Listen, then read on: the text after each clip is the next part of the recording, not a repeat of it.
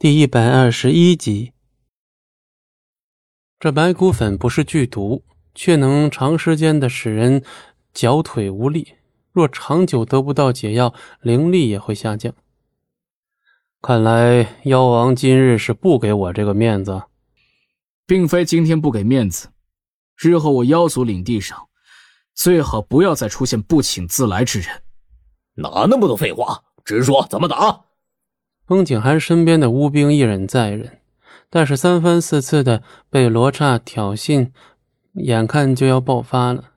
想过龙当不会轻易放人，但风景寒却没想到他竟如此不买账，脸色比起刚才更显阴冷。而风景寒对面的龙当却游刃有余，脸上露出王者的笑意。罗刹白骨，暂缓你们的怨气。可否将这自大的小子交给我来处理？龙当虽问，但不是在征求他们的意见。而他口中自大的小子，明明指的就是风景寒。的确，风景寒伤素素如此之深，那他就要付出代价。他如此珍视的人，怎能容忍他人随意践踏？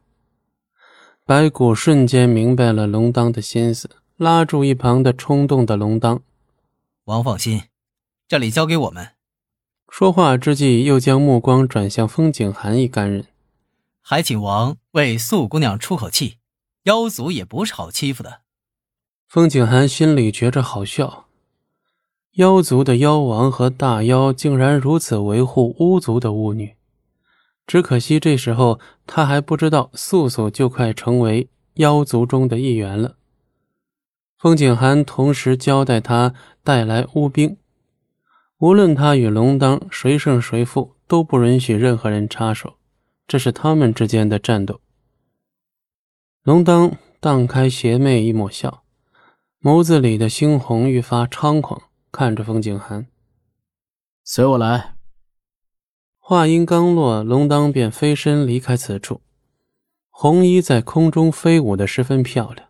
自然，风景寒应战，紧随其后。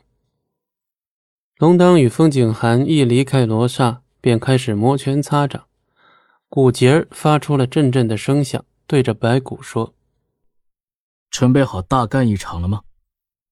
与此同时，素素还待在龙当的房间，坐立不安。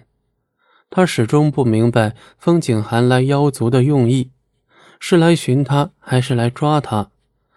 他甚至还没有准备好以何种姿态去见他，一颗心七上八下。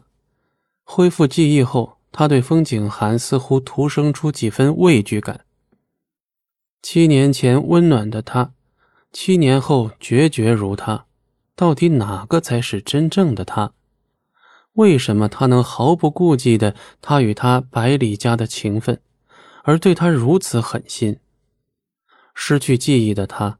为什么连存有记忆的他却选择抛弃了前番种种？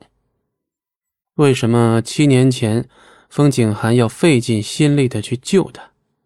为什么好不容易救回他，却又替他改了身份和名字？素素心中有太多的疑惑与不解。他为什么什么事都瞒他，从不对他透露？为何想到这素素心里竟有几分疼痛，心疼风景寒？明明他才是受害者，可是他七年前的记忆美好如他，他绝不是冷酷到底的人。立刻起身，欲去小山入口，突然眼前出现一抹亮黄色身影，双手张开，挡在他刚要打开的房门前。你。素素看着面前人，是肥肥。苏姐姐，你不能过去。肥肥眼神坚定，却露出了几分不忍阻止素素的神色。他知道素素现在还放不下他的师尊，可能永远都放不下。但他更心疼的是他的王龙当。肥肥知道，若素素出去，他见到龙当与风景寒对战的场面。他定会维护自己的师尊，那么一心为他的龙当到底算什么？龙当会因他而分心，而风景寒绝不会对他手下留情。本集播讲完毕，感谢您的收听，我们精彩继续。